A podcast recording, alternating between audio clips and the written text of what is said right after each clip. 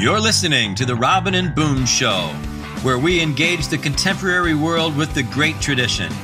Wherever you listen to podcasts, whether it's iTunes, YouTube, Spotify, or elsewhere, you'll find us there. Now, here's today's co host, Jason Van Boom. Hello, welcome to The Robin and Boom Show. I'm your host today, Jason Van Boom. My co host, Robin Phillips, can't join us today. He's busy with finals for spring semester in grad school with the University of Oklahoma. So, for this and next session, I'll be holding down the fort. And in today's episode, we'll be discussing the relationship between church architecture and civic life, cathedral and city building off of our earlier discussions with Dr. David Wang about Notre Dame Cathedral, there have been some new developments in the rebuilding of the spire of the cathedral, and this raises a whole bunch of issues. To help us explore them, we have with us Dr. Steven Schloeder. Dr. Schloeder is a practicing architect, theologian, specializing in Catholic Church architecture, master planning, and urban design. He specializes in Catholic Church architecture across the United States, either as the architect of record or the design architect. He works in the recovery of tradition, which he says does not mean superficial revivals of external styles. Rather, he takes a holistic sacramental approach to church design. He also works in urban planning, things such as new urbanism, smart growth, master planning, and rezoning. And last, he has written extensively on historical and theological aspects of liturgy, and church architecture. So, welcome, Steven. Thank you, Jason. So, as we've been talking about with Notre Dame, uh, initially there was some good news. Much of the fundamental structure of the church had survived intact. It's really just the spire and the roof primarily. And some billionaires opened up their wallets and threw in lots of money. And so there's no financial, technical problem to rebuilding the cathedral. But as some of our listeners know, or may come as a surprise to some of them, after the French Revolution, church buildings such as Notre Dame actually belong to the French government. And President Macron of the French Republic has opened up a design competition. So they're not simply going to reproduce the spire that the 19th century architect Viollet-le-Duc had, had built, which has become somewhat iconic. There's a international design competition, and one of the proposals, which has gotten a lot of press attention, is the kind of thing that would strike some people as bizarre, but other people might like it. And so this is really fertile thing to discuss. Basically, the the design is to create a kind of spire but that comes out of a greenhouse and it has solar panels. So you have a Gothic cathedral with solar panels that would power nearby buildings and also grow fruits and vegetables. And I don't know of actually any cathedral, even any synagogue or mosque that has a greenhouse garden on top of it. It's in looking at the proposed design, it looks I don't know science fictiony a little bit, but I'm not an architect. But Steven, I wanted to ask you first, what's your initial impression of this of this kind of design proposal? What does it tell us about contemporary attitudes towards design? Okay, well, the uh, the design that you're talking about, I believe, is the one by Vincent Callebaut, uh, who's a, a very well known architect in uh, in Paris. Uh, it's um, he does a lot of green work. And this is not the first project where he has taken a historic building, for instance, the Hotel de Po, the Hotel de Poste in Paris, where he's proposing kind of a roof garden with a um, geometric g- greenhouse on top. This is a motif that he uses. This is a theme. This is something he, it's in, I, not to be diminutive, but it's in his bag of tricks. That's the way he approaches architecture. That's the way he approaches how to treat an old historic building in a fresh contemporary way. So, in a sense, this is a, a, a predictable um, solution that he's proposing.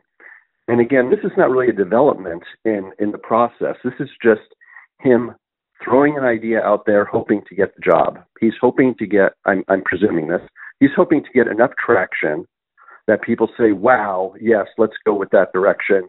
And he, and so either he eliminates the competition, the idea of the competition, or his idea becomes so recognizable that the competitive, the competition jury would just select him. Okay, so it's it's marketing. Okay, he's he's got a big firm. Um, he's got a lot of resources behind him. He's got he's a very technically savvy architect. Uh, he's got a vision for what life is about and what how to create old and new harmonies or syntheses. And so he's doing something very, very deliberately here to basically get a commission. Okay? So it's not really a development in the project.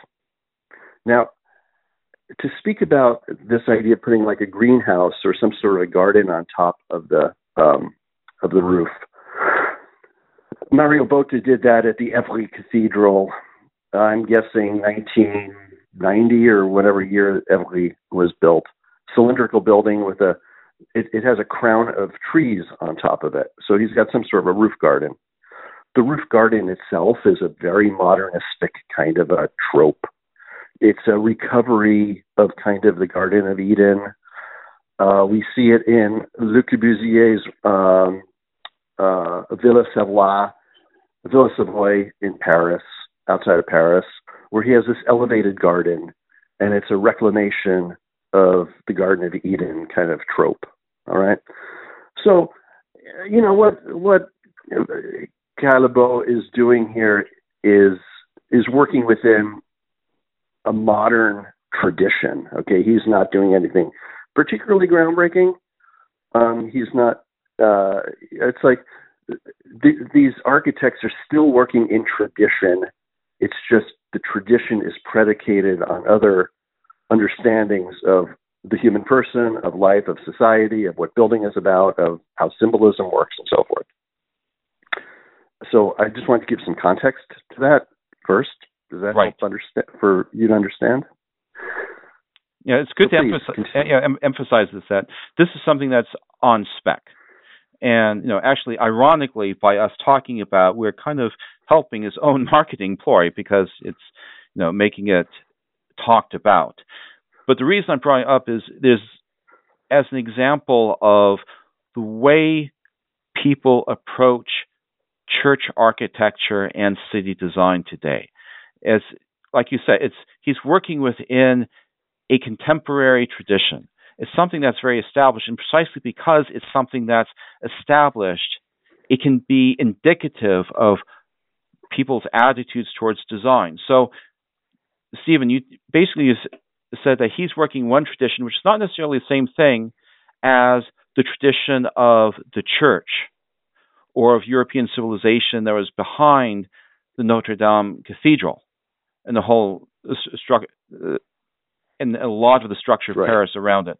Can you tell us a little bit about this contrast in traditions?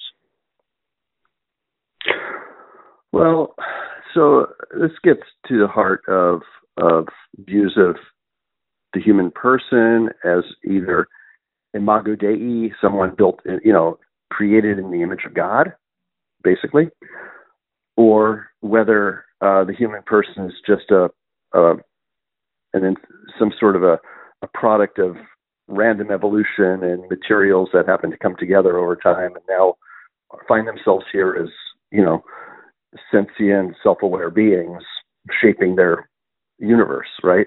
So i mean at a very fundamental level the medievals had an understanding of creation as as god creating with purpose and with intent and with an, an end to it a telos right and so it doesn't probably get more foundational to that philosophically and theologically uh, that we have two very different views of the human person.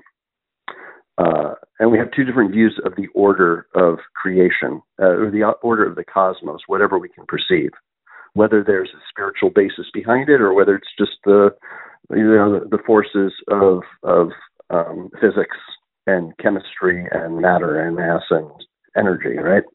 Mm-hmm. So um, the medievals, of course, would have understood and would have, when they were approaching the question of sacred architecture, which is not a medieval understanding. It goes well, well back to to far into the depths of Christian history before Constantine. Um, uh, kind of formalized church architecture and made it, you know, made the basilica and the imperial uh, overtones of sacred architecture. Um, the medievals would have looked at the church as a um, as, as, some sort of a way of expressing uh, the very nature of the church herself. The church being uh, the body of Christ, the church being the temple of the Holy Spirit, the church being the body of Christ, um, and and the heavenly Jerusalem. I repeated body of Christ, but but the heavenly Jerusalem, the great city of God. Um, this and and so when you look at the early medieval accounts of what the intention of the architect was, what the intention of the builders were, say before we had really formal architects, Abbot Suger in in Saint Denis he has a treatise on what he's trying to achieve when he is approaching what what we now call the first Gothic church, right at Saint Denis. For him, it was just building in the modern style. This was just what contemporaries did, or, or you know. So he's taking a whole body of thought and a body of technology of of from the um, that was existent in the say what we now call the Romanesque period before the 12th century, and he is um, he's trying to create a, the city of light, the the the light, the the building that takes its cues from Revelations 21 and 22. This city of light that comes down from heaven, where the tabernacle of God is dwelling with us, where the whole building needs no lamp because the Lamb, that is Christ, is the light that illumines everything so he there's this great metaphor of light that's going on in the ancient or the, the medieval uh, Gothic cathedral, uh, where they're trying to actually dematerialize it. Uh, and you know, not that they would use that language, okay, but but I think the key is this: is that they have a building of stone, and it's a, it's a building of mass and, and they're doing everything they can to let you think this is not a building of stone. So everything becomes articulated in these very thin, bundled shaft columns. So you get the sense of linearity and and the, the, the groin vaults, the rib vaulting, and the tracery on the windows, and everything becomes a matter of line work. Interestingly, which is a huge uh, difference from what preceded it. And so what you're, when you're inside a Gothic cathedral, you're thinking, you're not, you're not intended to think of this as a building of heavy mass and stone and gravity. You're thinking of, you're, you're meant to feel something, a sense of uplift and a sense of dematerialization and a sense of transparency and a sense of the permeation of light coming through the windows as the light of Christ comes into the windows of our soul and illuminates our hearts. So all of this is a very, very complex system of of an- analogies mm-hmm. um, that that fundamentally work on a human level. And we know they still work because this is why people go to Notre Dame, right? I mean, they're not necessarily Catholic. They're not going for mass. Um, they're not going to because they necessarily believe in the narrative of Christianity but it moves them in a very, very profound way to uh, to experience something. So does that help understand like how the God, the medieval would have approached the question of architecture? Yeah, well, it's as you were talking about this, I was thinking about it's amazing that there have been all of these different styles in church architecture. So when we're talking about a tradition in church architecture, it's not about following the same style. Because as you were describing so beautifully the Gothic cathedral structure, in Orthodox and other Eastern churches, it's very often the opposite. You do not have all this line work. You do not have an attempt to sort of transfigure stone just into into light. It's going to actually be very massive buildings, but the design and the iconography still convey the same sense of being transported to a heavenly Jerusalem, of being surrounded by light, by grace. Absolutely. And in fact, in, in a way, if I might just point out, uh, if you look at Hagia Sophia, is is another example of much earlier, seventh century or whatever, of, of this dematerialization and this huge dome of light that that dematerializes this immense bulk, so that when you're inside it, it is glowing, and the light is reflecting upon the mosaics, which are the icons, which represent and and and direct us toward the heavenly hosts, the angels and the saints in in worship. So in a different manner, in a different style, with a different technology, with different artistic sensibilities, but with the same core theological and sacramental sensibilities, they're trying very much to achieve the same thing. And you know, speaking of you know, technology, what are the obstacles to us in, say, rebuilding not just Notre Dame Cathedral, but creating it, uh, say, creating new churches or um, whenever there's a new question of design coming up, what's the obstacle? Because the obstacle is not lack of wealth, not lack of technical resources, not lack of craftsman skills, because we have all of that. What's Absolutely. the obstacle? Well, I I would say that are, are, are you are you looking at the question of like a grand cathedral like Notre Dame being rebuilt, or is it a question of like your typical parish church? The whole, the whole, the whole, the whole scale, and even even beyond church architecture. Just so so often I'll go by some modern building and I wonder how could that architect sleep at night after building this thing? Right. It makes it makes no sense, and it has nothing nothing to do with wealth because I've you know, I've I've seen uh, when I was in Turkey, little, very humble neighborhood mosques. They were very beautiful, and I've seen you know huge mosques that had lots of money behind them, with you know like middle class Silicon Valley tech professionals putting the money in it, and it's blah. Uh, so it's it's it's beyond it's beyond what's happening with church architecture. But maybe we can talk about what, what's the connect, what's the connection between church architecture and civic architecture. Well, I think the question, uh, the, the connection there is in the very nature of how the apostolic churches have treated the church herself, the ecclesia, right? The ecclesia is a community. It is the people of God, and not just in some kind of amorphous sense, but the populum Dei recalls like the political order of the Roman Empire. I mean, this is this is a very ancient understanding of of the people of God is is is the whole civic order. And so when when the Rev- the question of how the church understood Revelation, uh, the book of Revelation, that is, and this vision of the heavenly city as a perfection of the heavenly Jerusalem, uh, there's there's a natural symbol there of the people gathered together orderly, hierarchically ordered under Christ, under the bishops, um, and and so we are in this this metaphor of the city is really what determines the relationship between uh, the Catholic between church architecture and the civic order, because the civic order precede, predating the uh, the establishment of the Christian Church was itself a sacred reality.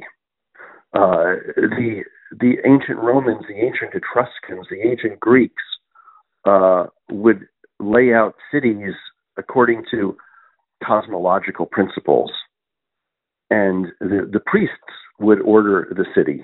The the the um, and and they would like if you read the ancient Romans, like uh, like um, Livy, for instance, or Ovid, they have these these understandings of how Rome itself, for instance, was founded as a sacred city.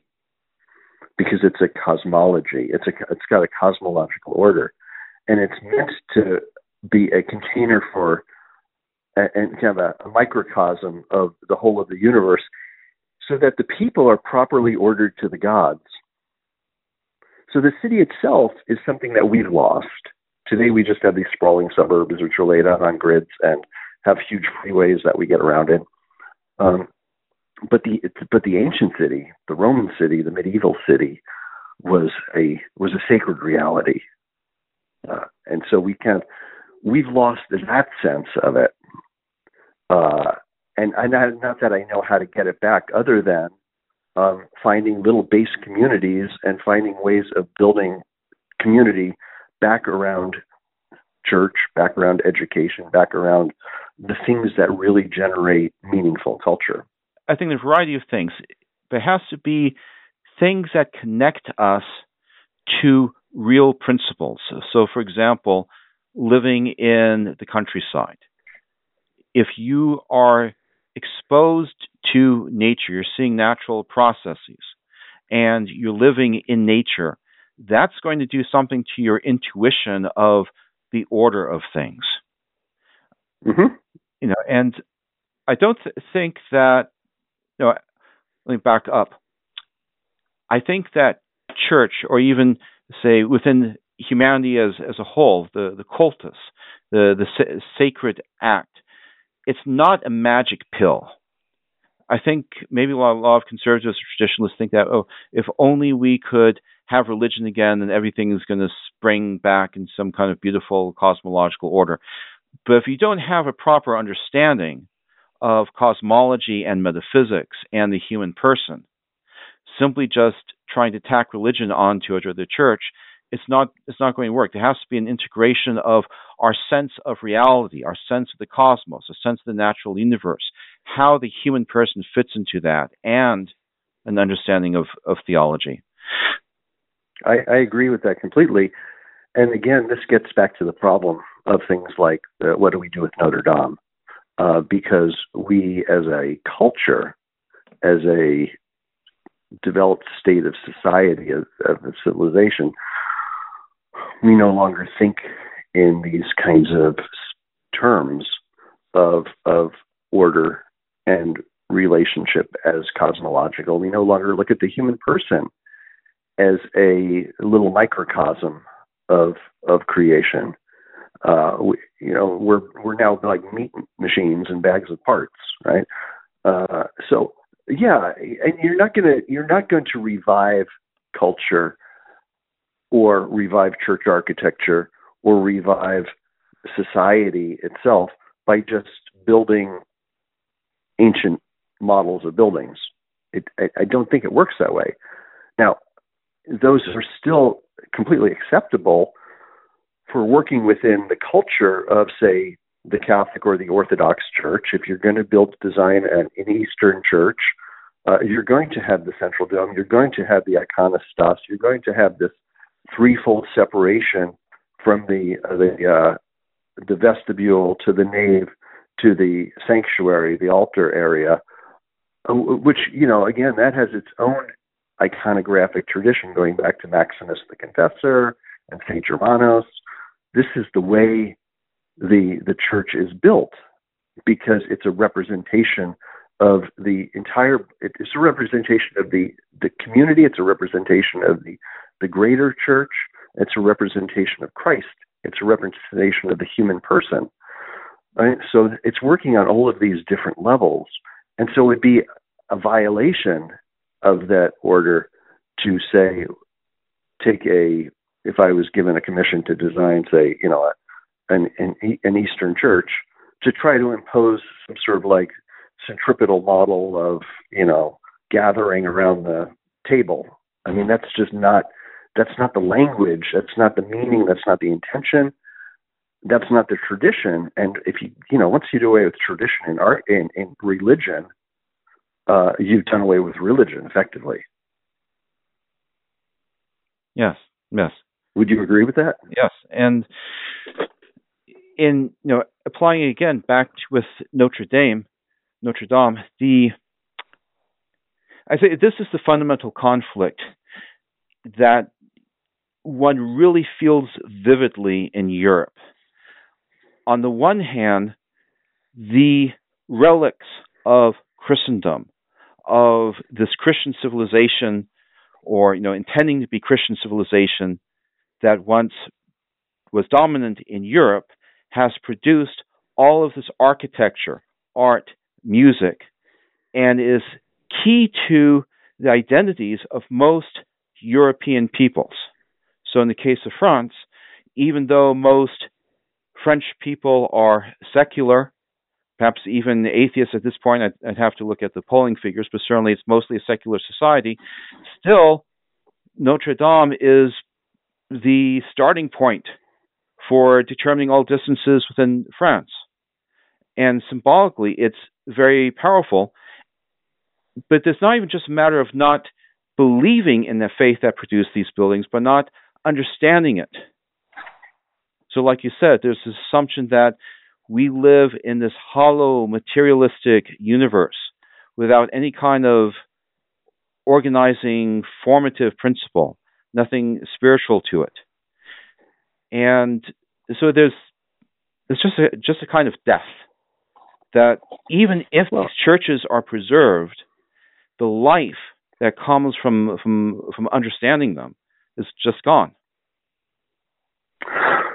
Right, and in in its place, though, it's interesting because people still try to hold on to the vest what, what could only have been produced from this Christendom, um, the, the the profound sense of beauty, the sense of the human, the dignity of the human person, the whole question of natural law, natural rights, um, uh, morality at a very very basic core.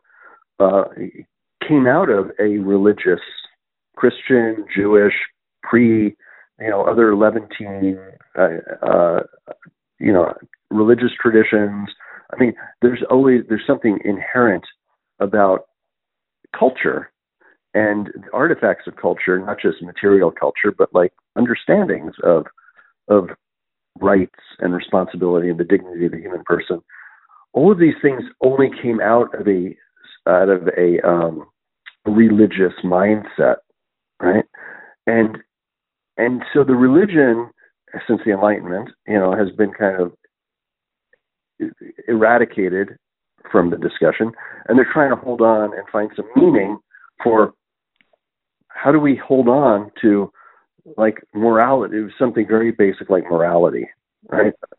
Uh, not that not that we we can't, and not that we we don't or we aren't naturally moral persons who want to do good, but we don't have like a philosophical and um, like an epistemological basis for actually doing that once we do away with the question of of religion itself as an ordering principle that ultimately finds its meaning in creation and a creator, a divine orderer. So, you know, a lot of I think the things that we're grappling with here are that we live in this vestige of Christendom, and we're still holding on to so many of the very, very good things that that the faith has brought to Western society and has been formative on the best values of that we still hold on to.